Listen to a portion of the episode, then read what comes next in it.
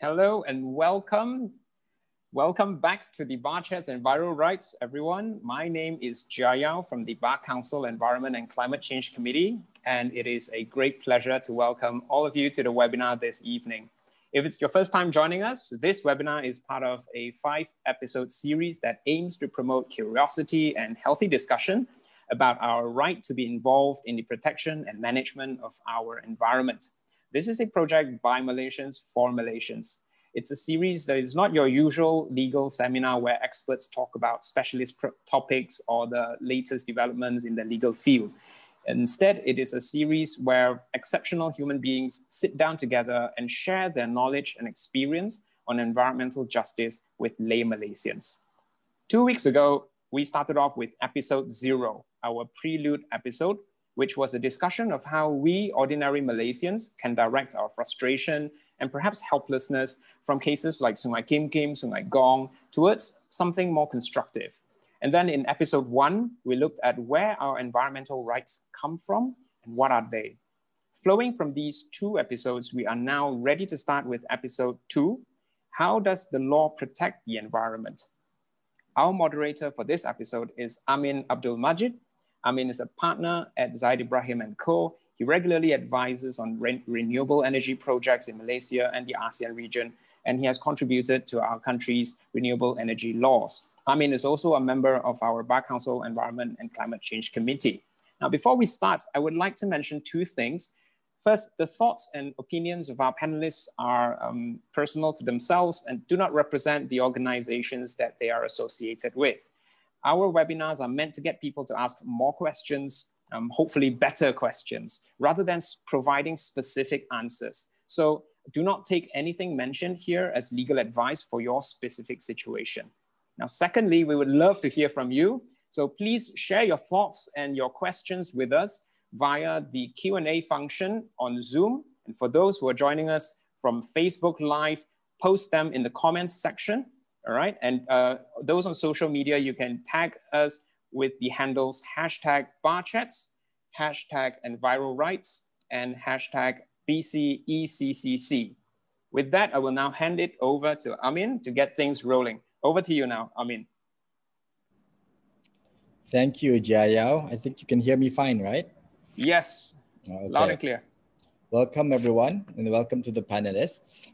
Now, Malaysia has a population estimated at 32.7 million as at 2020. Malaysia has an abundance of natural resources with fertile soil for agriculture, large amounts of oil and gas, and also rich minerals underground. And we are extracting value from these gifts of nature as we should.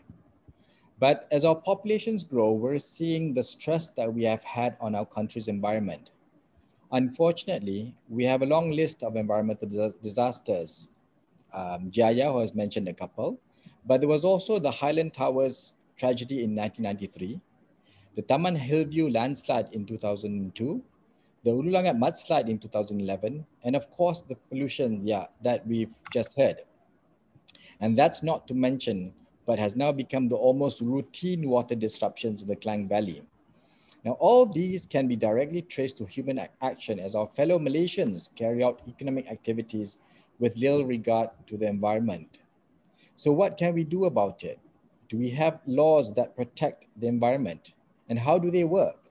And how do we ensure sustainability? That's making sure that the use of the environment by 32.7 million Malaysians today does not prejudice the use by future generations.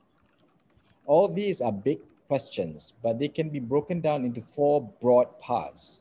First, we will look at the main government bodies that are responsible for managing and protecting our natural environment. Next, we explore whether the decisions and actions of these institutions are open to question and how public consultation can come into play. Then we will look, then look at the role of the judicial arm of the legal system in protecting the environment. And finally, we'll look at how the law works to make wrongdoers accountable. And with me today are three eminent panelists who will help me answer these questions.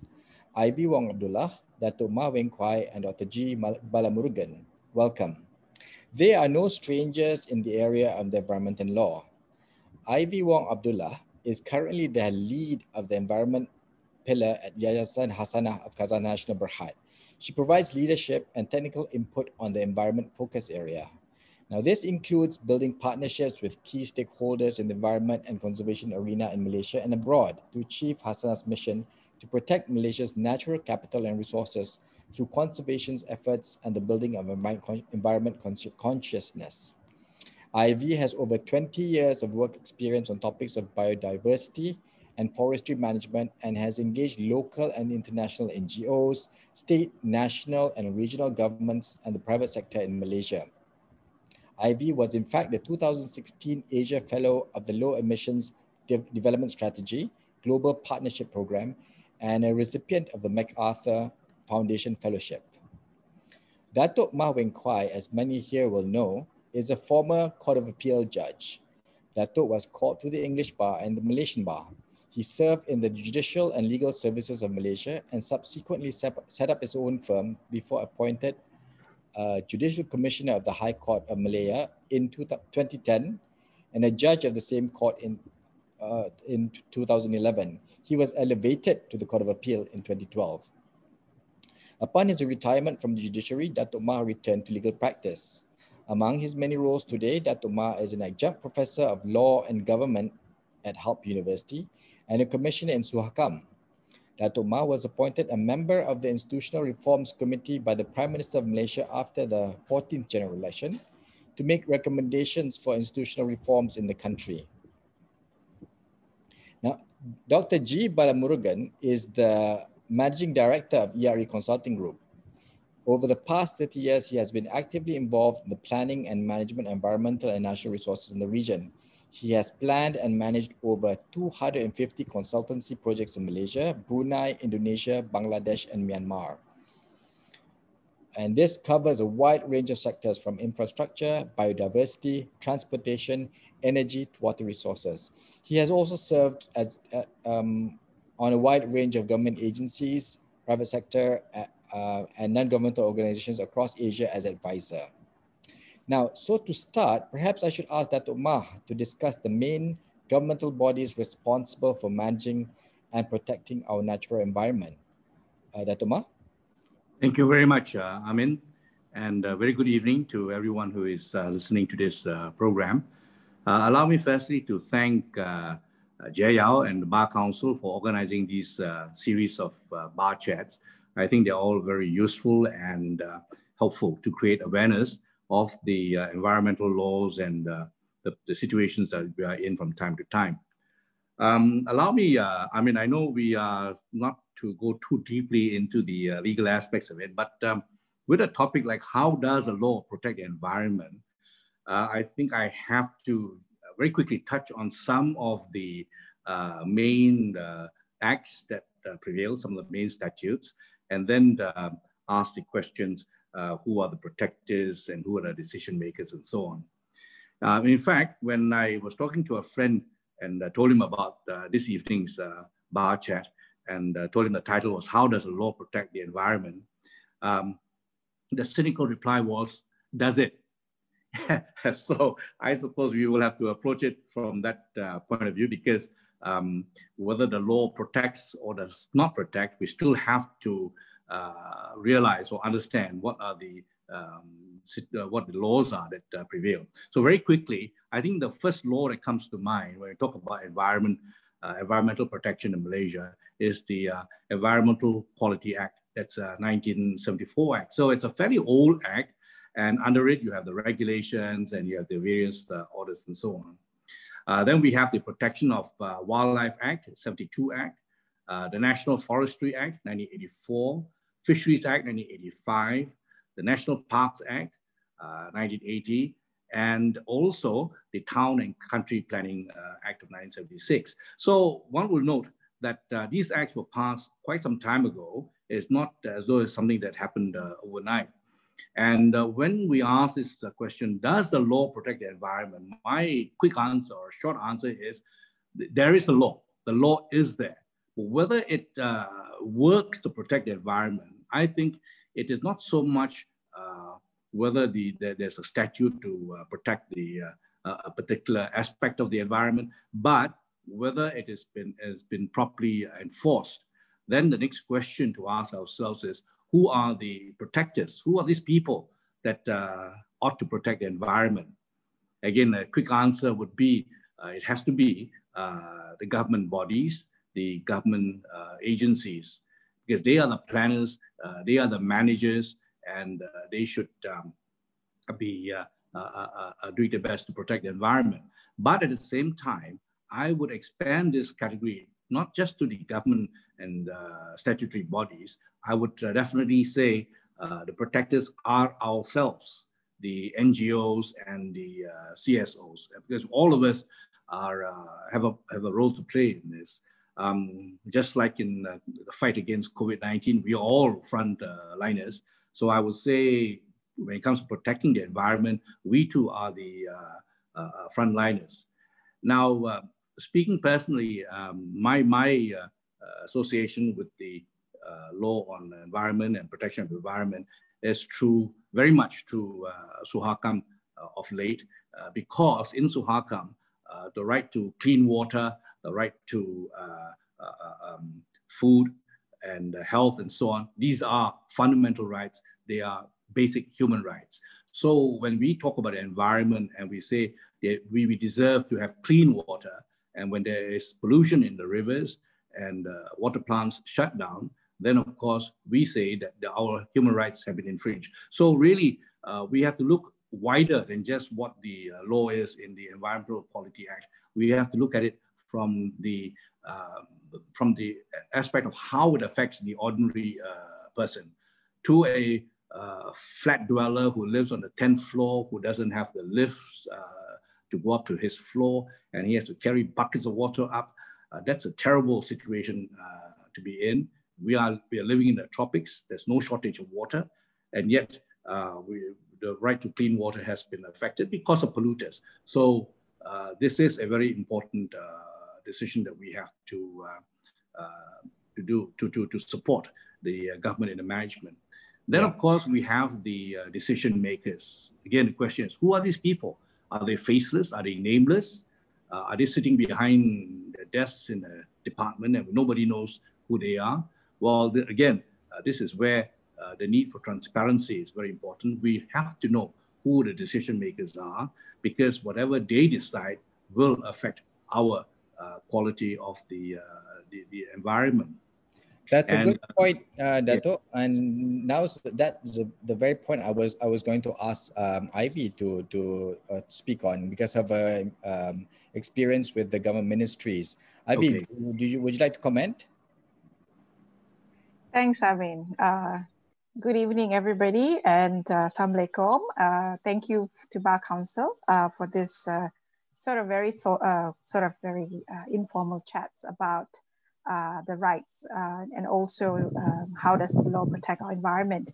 Uh, following up from what Dato Mah was saying, uh, we have the kind of institutions that looked at protecting our laws, um, also what we call the ministries. Uh, we have the Ministry of Environment and Water. I think that's the first, also the focal point. Um, and I think by and large, ministries that we have in Malaysia uh, sort of develop policies, um, provides guidelines, and also bring in, uh, the laws that we have to be enforced. Uh, as Dr. Mah has mentioned, we have those laws uh, since the 70s. And as the years go by, we do have the revision to those um, acts, and it's been how should I say, passed by parliament. And with that provision, I think the EQ, EQA was the, the, I think the latest that got uh, amended, expanding its scope right? Uh, so that comes under the Ministry of Environment and Water. So we have also the Ministry of Energy and Natural Resources, and that looks at how our resources uh, in the country, be it forests, uh, be it minerals, are managed in the country and providing guidelines and also um, uh, how should I say provisions in how they should be uh, extracted or in terms of natural resources. Uh, we have also various other ministries um, that are in a way responsible for resources like Ministry of Plantation, Industries and Commodities. Um, so they are guided by certain guidelines of uh, EIAs uh, when they are looking at developing uh, certain projects and also uh, development, as you say that. Thanks, Ivy. In fact, um, I think our next section also will be talking about how the the laws, I guess, are revised and how the public can can contribute towards that. But uh, Doctor, in the meantime, Doctor Malam, uh, Morgan, perhaps you might have something to say about um, your experience with the government agencies that you've been dealing with. Oh, thank you, Amin. Uh, good evening, everyone. To answer your question, I, my simple answer will be there everyone is in charge and yet no one is in charge. Uh, many different agencies and ministries and departments have jurisdiction. At the same time, there are a lot of gaps and it's complicated by the fact that jurisdiction, there are different jurisdictions between the federal and state governments. So it's not a very straightforward answer who's in charge. For example, if a factory pollutes, uh, Department of Environment can prosecute. Then you need to ask the question, why is that factory in the wrong location in the first place? That goes into the jurisdiction, maybe town and country planning, or even state governments. So it's a lot more complicated than just one department being responsible. Uh, we need to look at the entire spectrum from the time land and land use is planned until the factory starts operating. So it goes, there are a range of agencies and departments involved. And I think we need to look at every one of their jurisdiction and responsibilities as well.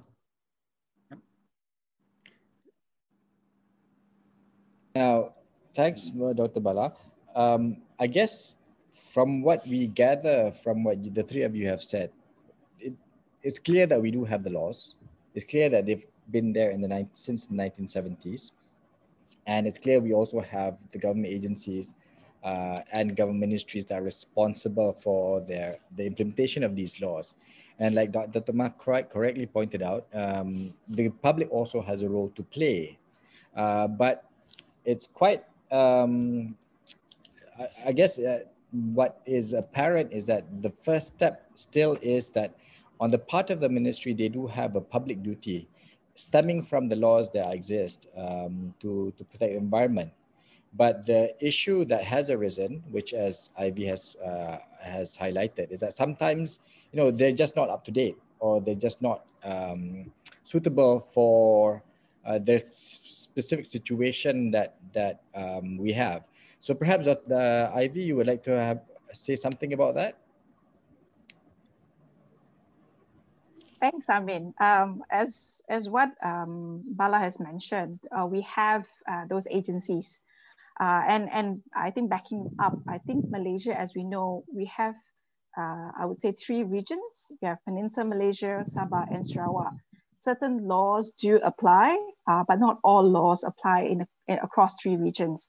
Uh, for example, the Forestry National Forestry Act 1984 that's only applicable for Peninsula Malaysia. So I think this has has um, has has a specific uh, impact on um, how you can apply them. Uh, with regards to how this has um, how should I say developed, uh, and and if you look at the peninsula side in terms of states, um, Selangor has uh, their uh, forestry act that looks at having uh, component of public consultations, right? In any given land or given forest reserve that the state wants to open up for development or for any activities, within the provision of its uh, state enactment, it has to look at having a public consultations, right? But that is only unique to Selangor. Other states in Peninsula do not have that. And the, the Mother Act, as they call it, the National Forestry Act, uh, 1984, uh, does not have that provision. So until and unless that main mother body, the Mother Act has that provision, then the, the states can take it up. But uh, Selangor on itself has its own, how should I say, they went ahead and made that a, a component of their act, uh, which is good. So Selangor is leading the way in terms of having that sort of consultations.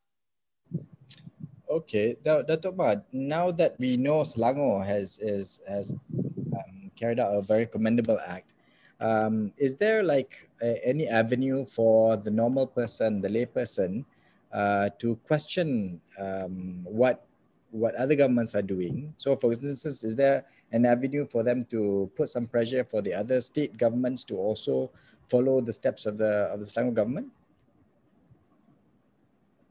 Sorry, is the question addressed to me? I yes, yes. Oh, okay. Um, well, I think um, when it comes to um, the the role played by the public, um, the public should take it upon themselves as watchdogs, and uh, it is for them to, for us to actually uh, keep uh, questioning the uh, state authorities. And um, uh, when I say state authorities, it's not just the state government, but the federal government as well, because as we do know, there are three levels or, um, working together at the federal level, state level, and the local authorities. Uh, in fact, the local authority, local government authority, that, that's a very, very important uh, stage because they are right at the front uh, and, and um, they are on the ground.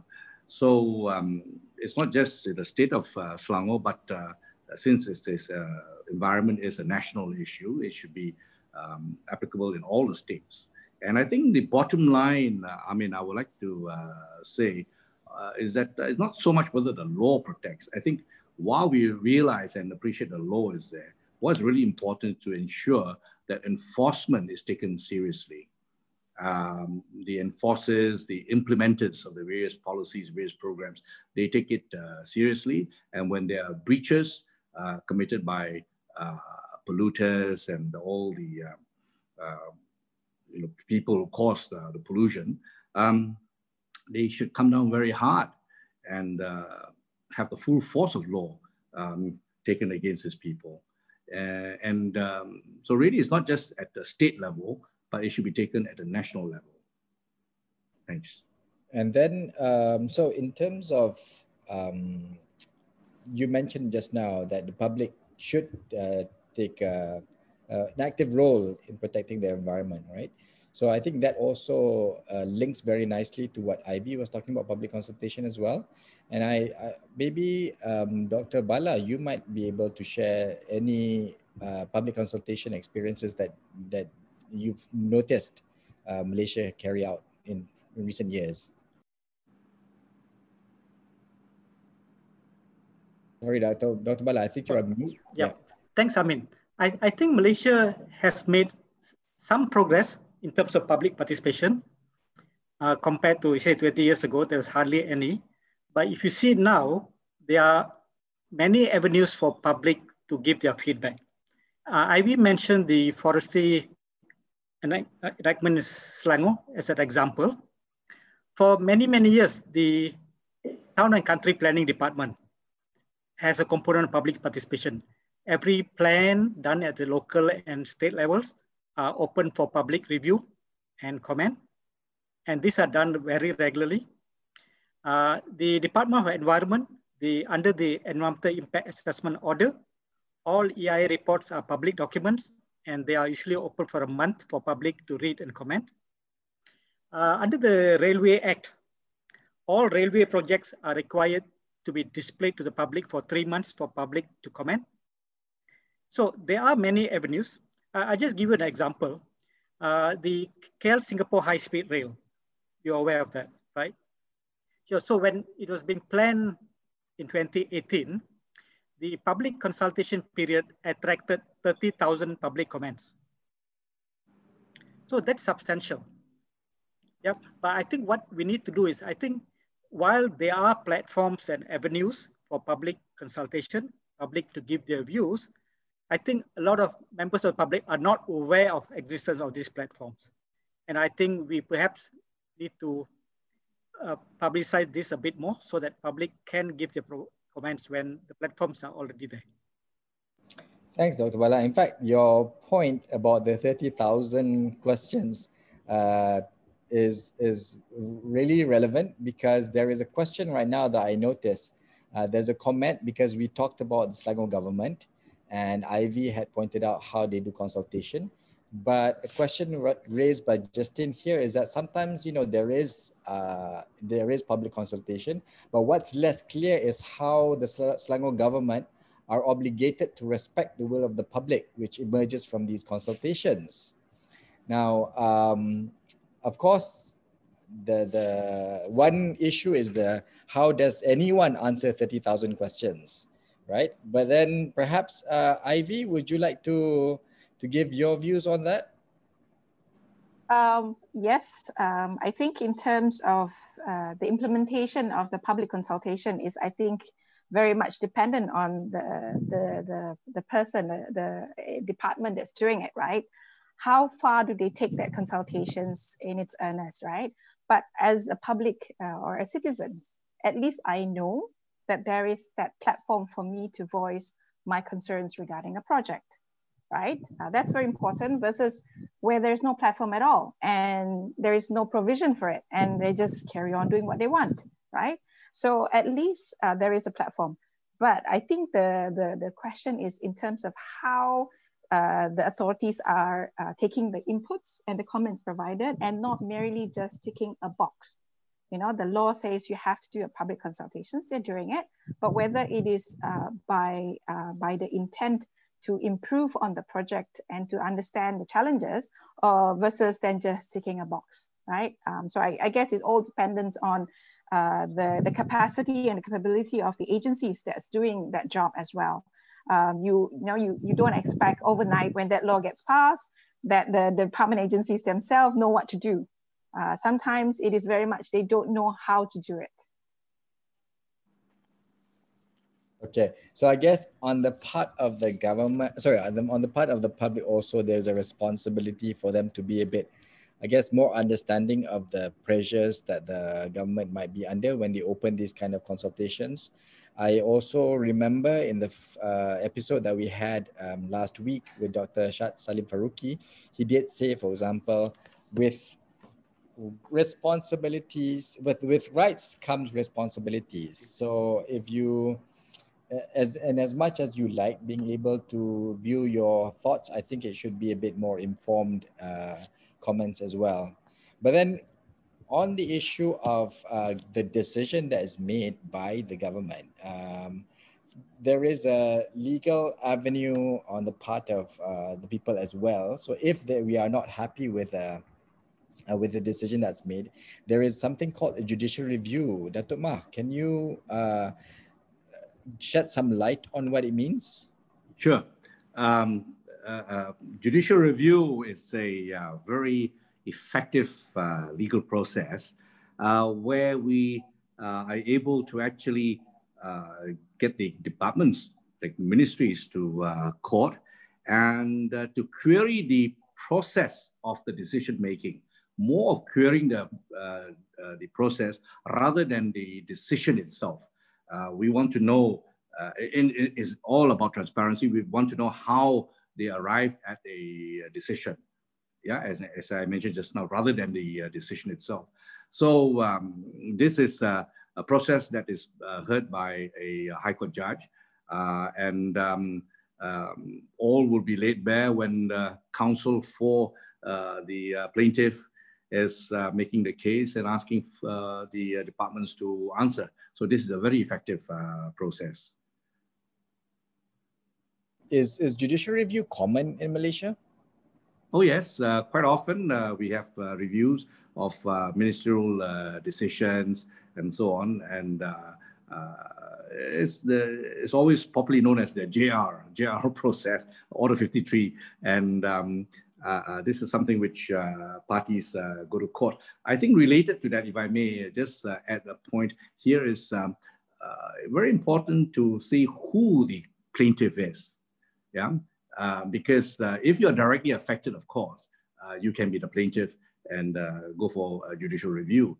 Uh, what if you are not directly affected? You are just a member of that community, uh, member of a group that may be affected.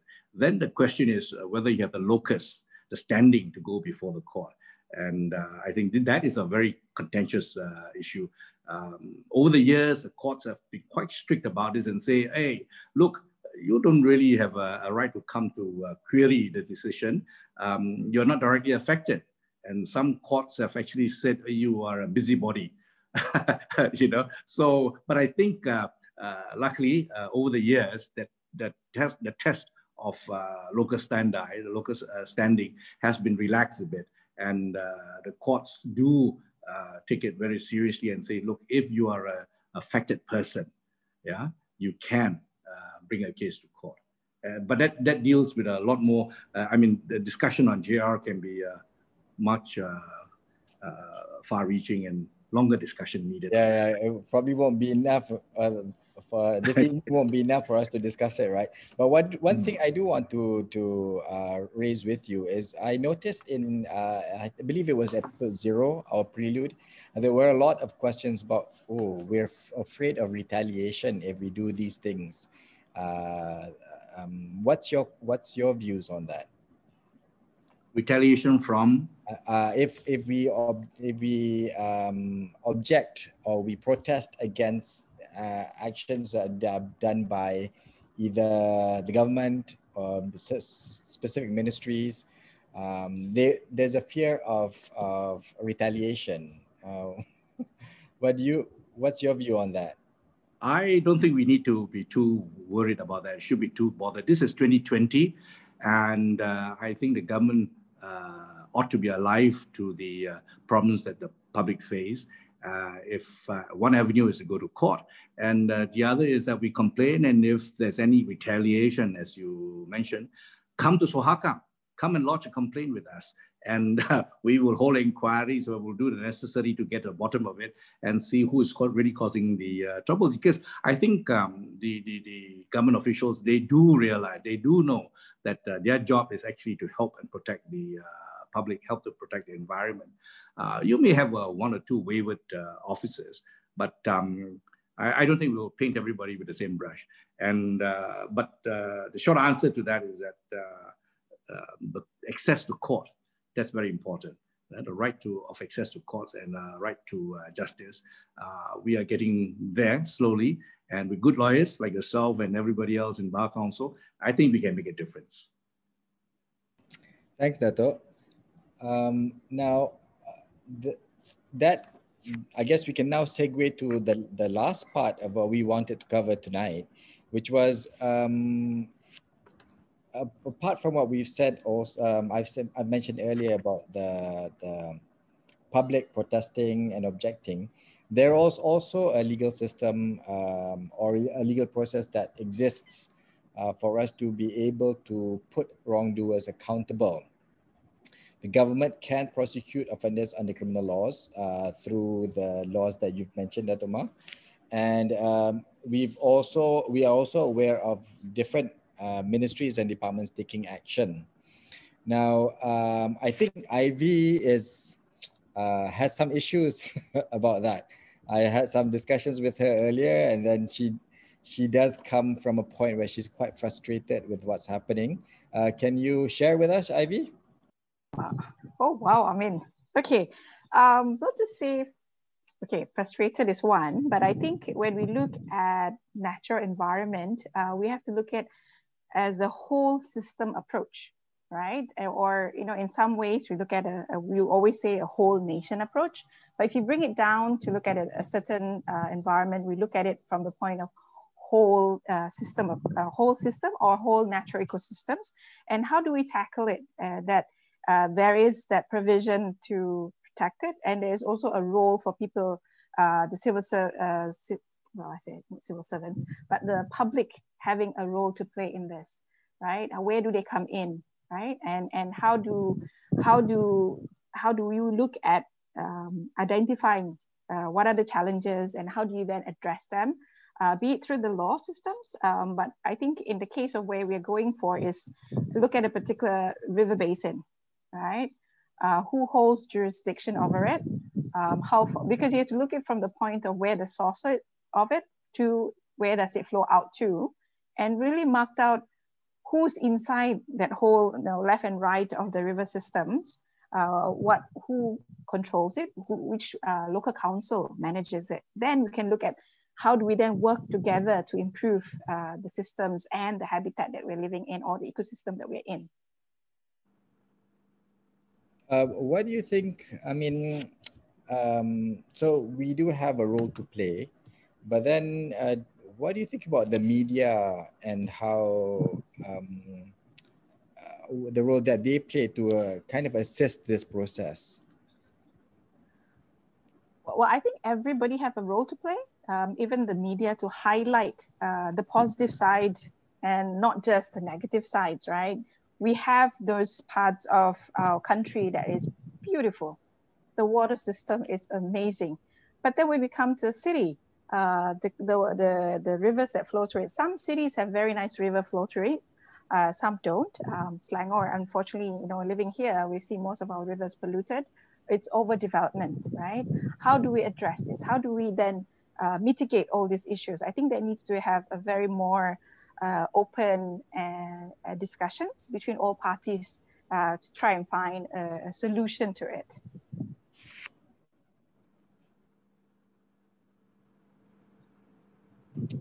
Thanks, Ivy. Dr. Bala, any comments on your side? Uh, okay, on the topic of enforcement, I, I, think we need to give credit where it's due. Uh, if you're again looking at long-term patterns, uh, if you look in the 1980s, hardly anyone went to court for environmental offenses.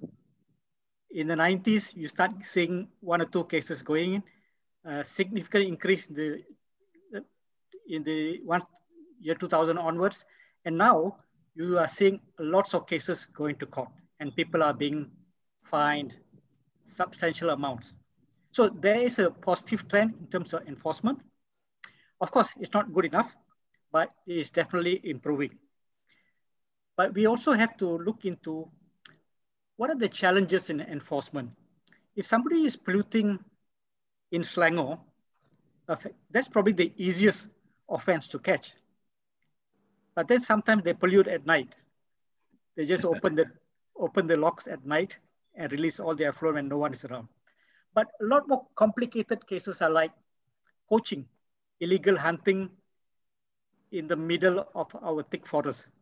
You know, we have a lot of cases of poachers coming in from Thailand and Cambodia into our forest to take our wildlife. And those kind of enforcement is, is very, very challenging. You're talking about rangers have to walk on foot for seven days to reach those sites. So there are obviously significant challenges. And I think many government agencies face constraints in terms of manpower and equipment. Now, if you want to send a ranger in the middle of Taman Negara, either he walks seven days or you drop him on a helicopter. And Department of Wildlife doesn't have a helicopter. So these are some of the challenges. And I think linked to the topic of public participation, I think the public has a role even in enforcement, acting as eyes and ears. But what we need to do is create platforms and network so that public's input can be better utilized. At the moment, it's very ad hoc. Uh, but I think if we have a better system whereby public can complain, send a photograph, and it reaches the right person immediately, then I can, I think our enforcement will become better. Yep. Thank you, Dr. Bala. You mentioned the the environmental courts. I think that Omar might uh, might have something to say about that. Yes, uh, but before I uh, go into that, just to uh, elaborate on what uh, Dr. Bala has uh, mentioned, I think that's absolutely correct because the public are the eyes and the ears. But I find in my experience and living in a, a fairly close community is that the role of the RAs, residential associations, residents associations, they are a very important group of people because they are in a community and you have representatives in a community. And the moment something is not quite right within that area or even uh, the adjacent areas, you'll find people bringing issues up at the RA uh, meetings. So uh, then when a complaint is made as a group to say the local town council, I think that carries a bit more weight than just an individual who's making a complaint. So RAs are quite useful in this respect. Uh, yes, we were talking about the environment courts. Um, now, as far as the uh, uh, court process. Now, I, earlier on, I did mention about the uh, judicial review. That's uh, for cases going up to the High Court. But uh, when it comes to uh, offenses uh, against the various acts, they don't have to end up in the High Court. uh, very often they're dealt with in the uh, magistrates court and in the uh, sessions courts. So what has happened uh, in, in 2012, uh, the former Chief Justice actually uh, had magistrates courts and sessions courts um, designated as environment courts. In fact, started off with 53 magistrates courts and 42 sessions courts. So they were very important because uh, these are courts at, at, first instance, and you will deal with the whatever uh, legal complaints that are coming to court. And uh, the, but that was all for the criminal uh, side of things, criminal jurisdiction, um, meaning to say offenders will be prosecuted. Then in 2016, the jurisdiction was extended uh, to include civil jurisdiction. And now uh, sessions courts, magistrates courts, and the high courts have this jurisdiction uh, if I if I may interrupt you, if I yes. may interrupt you right there, uh, Dato Mah, I think uh, because our talk today is not just people from the bar council, uh, the uh, the bar council, perhaps uh, from the bar, I mean, uh, perhaps you could uh, tell for the benefit of everyone uh, okay. the difference. What what's this criminal law and civil law? What why, how are they different? Okay, fine, sure. Um, uh, criminal law, criminal offense, or criminal jurisdiction of the court is where uh, an offender is pulled up by the uh, enforcement uh, agency, they brought to court. let's say a person that has been caught op doing open burning, yeah, you're not supposed to open burning. the offender is brought to court, is brought to the magistrate's court. And when the case is proven against him, the penalty is usually a fine. Uh, I have not heard of any uh, offender for open burning being uh, imprisoned. And uh, when it's a fine, that penalty goes towards the government. It goes towards revenue. Yeah, it doesn't go to the courts, and uh, most certainly doesn't go to the uh, department. Uh, but when it comes to a civil case, and uh, let's say uh, you have somebody complaining against a neighbor for dumping garbage onto his land and causing damage and so on. So Uh, that person can uh, bring a civil case and uh, his remedy is in terms of uh, damages. So he would be paid uh, by way of compensation, whatever damage has been caused by the uh, defendant. The defendant will not go to jail. defendant will not be fined, but he will have to pay damages to the plaintiff. So that's a broad distinction between criminal and civil cases. So while on that, I think I would like to also to mention that the case need not stop at the magistrates level or the uh, sessions courts level. Uh, because as you know, we also have the appeal system. Yeah, you're not happy with the decision, you can appeal from the Magistrates Court and Sessions Court to the uh, High Court and even to the Court of Appeal, because we do have a maximum of a two-tier, two-tier system. So um, people who feel that they have been wronged uh, can come to court, and uh, those who are in the wrong, well, we, uh, be forewarned because the law is there. There's no doubt about it. It's just a question of taking action under the law. Yeah. Thanks, Dato. Um, now, there is a question that has been raised uh, about, and I understand if the panelists are not able to answer this, but I just felt that this is a good point in which I should insert it uh, because we're talking about how parties can be made accountable for the wrongs that they do towards the environment. So there's a question from Fazlina Pawante, where she's asking, uh, could do you know of any best practices of that other countries are doing, and the types of effective enforcement strategies that have been uh, adopted that can be effective uh, for environmental offenses in Malaysia? Uh, perhaps I just open it to whoever can can uh, give a comment. Let me start, I mean, let me try. Uh, first, I think the penalty itself needs to be enhanced. I think, and we have made progress in under the Environmental Quality Act. Long time ago, the fines were like 2,000 ringgit or 3,000 ringgit. Now you see fines going into the hundreds of thousands. So that is progress. But I think, personally think that is not high enough and we need to see higher penalties. And but sometimes it's not. Uh, my experience is be sometimes the courts are not sympathetic towards the departments. The department might push for a higher fine, but the courts will give a much lower fine. So uh, the penalties needs to be significantly increased. the second problem that we need to deal with, I think as far as resources for enforcement, we simply do not have enough resources, right? And, and what I think what the government has tried to do is try to get various different ministries to work together to go after the same culprit. Now, for example, if just a factory pollution, if you depend on Department of Environment alone, it's not going to happen. There are hundreds of thousands of factories in the country, and they simply do not have enough enforcement officers.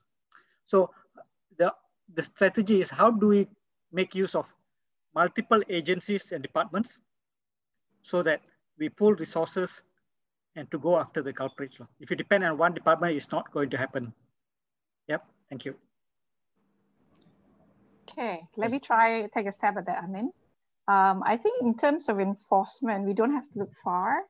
Our neighbors, Singapore, are quite uh, good at you know making sure compliance is followed uh, by its citizens as well as it the industries that they have uh, with regards to environment uh, and, and uh, the pollution aspects. Um, so that quite strong from, from Singapore. And I think one country that you could look at for sure will be China, right? Um, so they are going strong in terms of moving towards um, how their resources are supposed to be managed sustainably and also addressing the pollutions, right? Um, so they made headway for Beijing, right? They've, they've shut down most of the industries. Um, so this is a recent event, but I think the, the fallback is to other surrounding countries. Like, you know, they've, they've made improvements in terms of uh, stop receiving uh, plastics from other countries for the dispose of, right? But then the fallback, I mean, the, the ripple effects to all of us in this region. Um, so we have to look at where law by law itself. Um, so just looking at those two, those two, two countries could be a start for us uh, in terms of moving forward. But our laws in the countries are very thorough, right? We have very good laws. Um, I think in the country, it's just a matter of enforcement and bringing them to court. Um, a lot of cases they just settle at the, you know, just paying the compound. And many a times you see the same culprit going to court, uh, but not having been prosecuted because they just say, okay, the, the judge will just say, ah, settle the fine, that's it. Uh, but it's the same uh, uh, uh, company back and back again. So this has been reported uh, from one of my uh, friends who sits in to listen about environment courts and how it's proceeding. I see. Yeah. If I if I may add to that, uh, I mean, talking about the disposal of solid waste.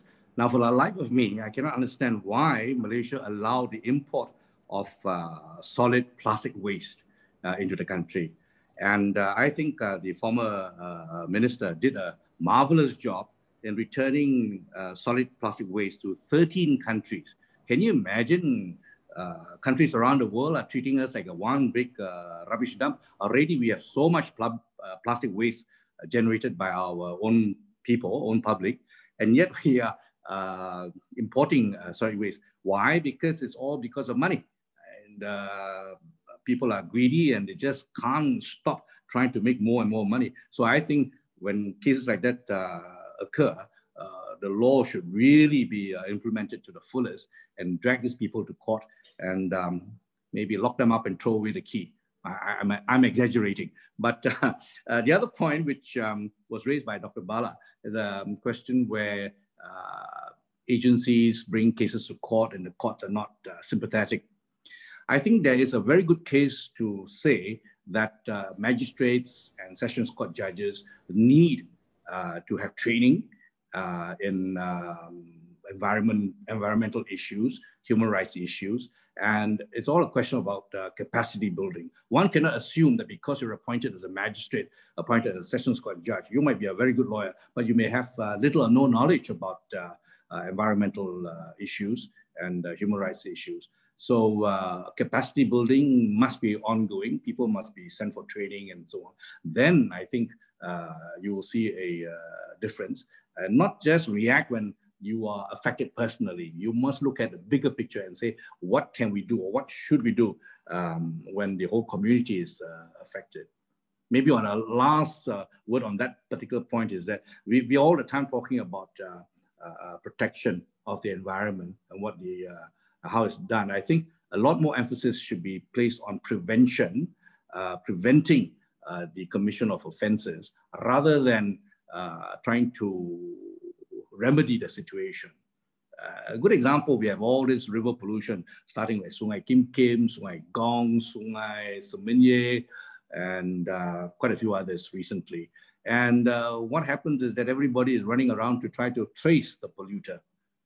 Uh, I think we are many steps behind because uh, really when uh, factories are allowed to be located near rivers and water sources, all this should have been taken account, into account and prevented don't give them licenses to have factories so near uh, riverbanks and so on. So it's all part of the prevention process.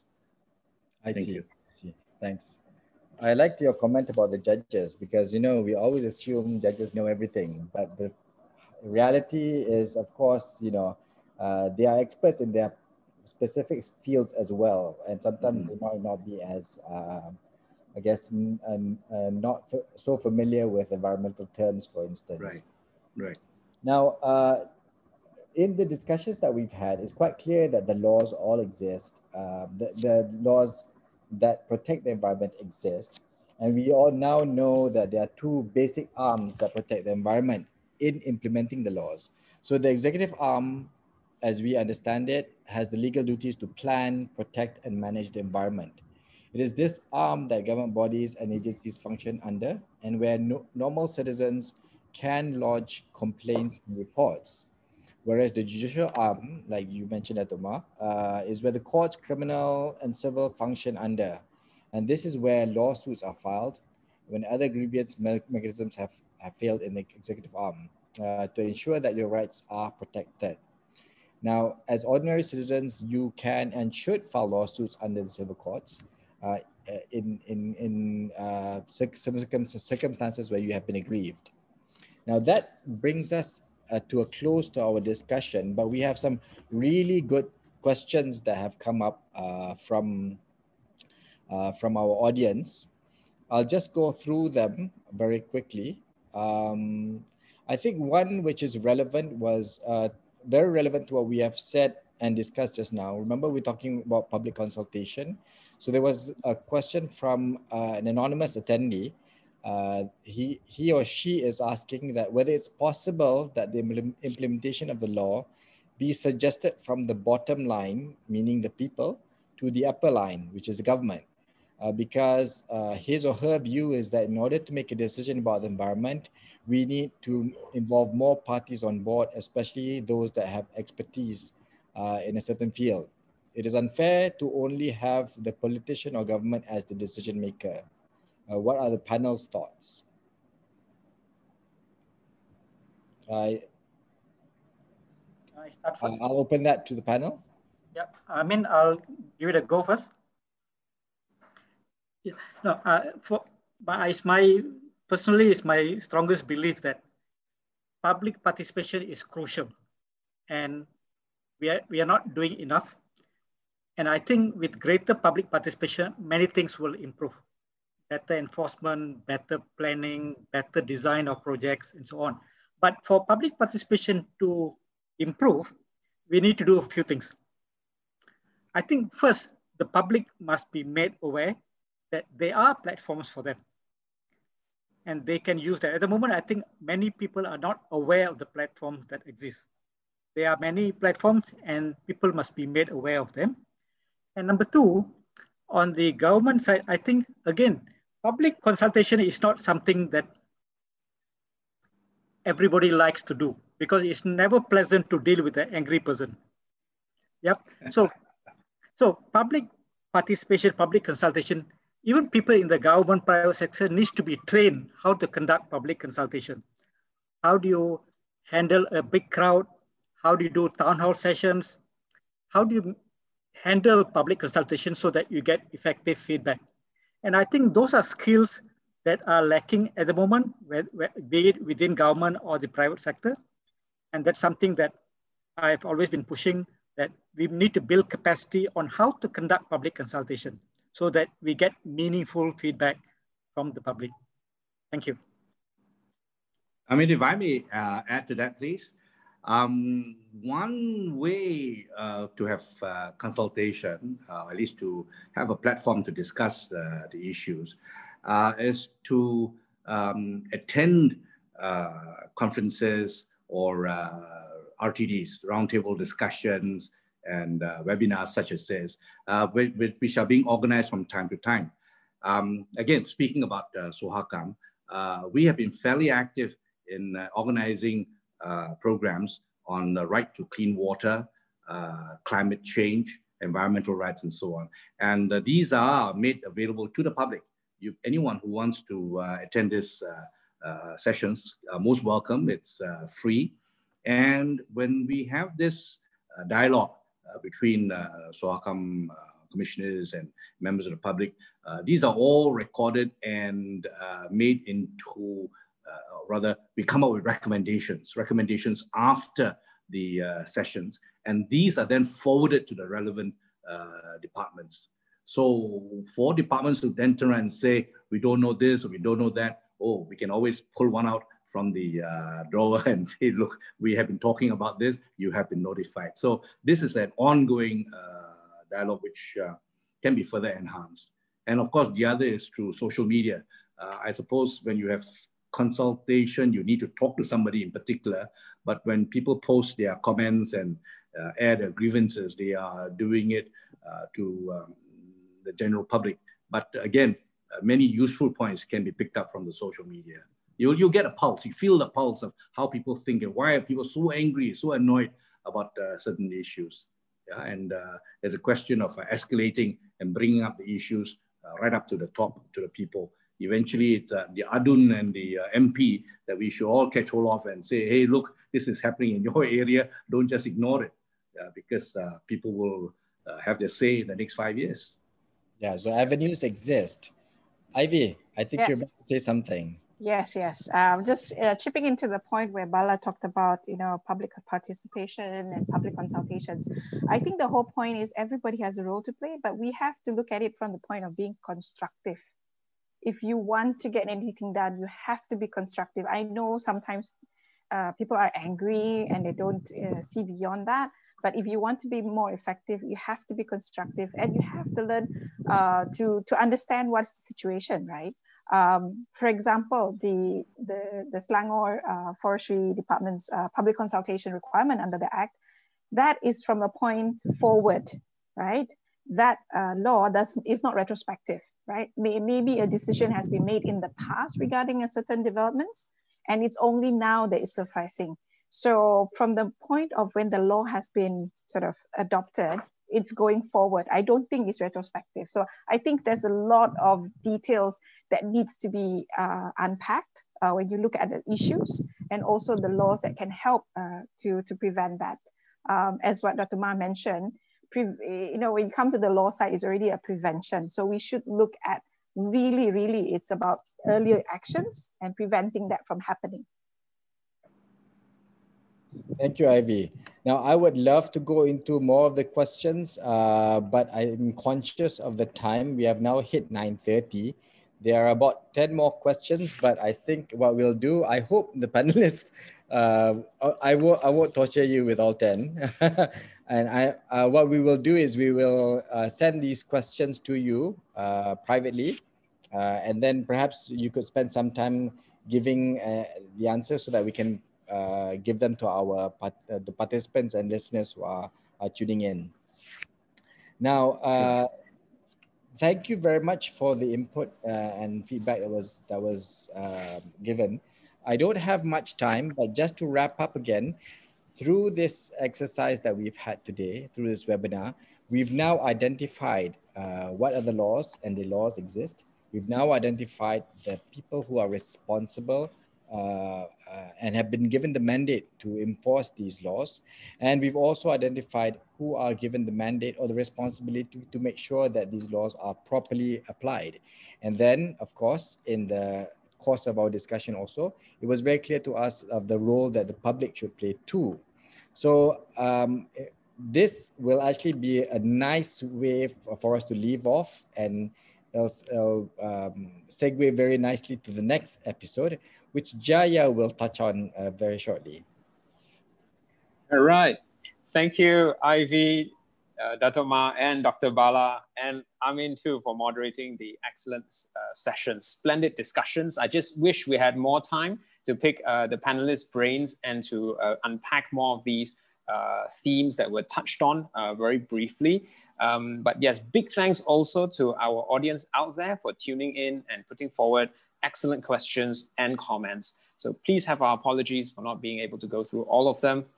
I hope you found the episode to be useful, right? Um, in giving you an idea of how the law operates to protect and manage our environment. I hope this helps in building up a basic foundation for you in your understanding of environmental rights.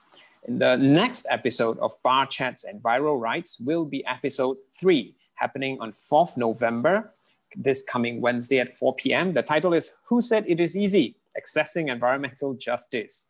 You see, we've so far described what our environmental rights are and how they work without going into their challenges and shortcomings in, in too much detail.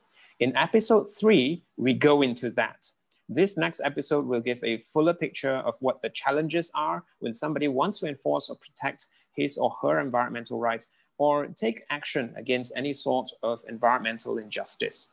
The aim of this upcoming episode is to help you be more effective in making the most of your rights under a system that may not be perfect. Now, you can find the updates on the speakers and the upcoming episodes on the Bar Council Environment and Climate Change Facebook page.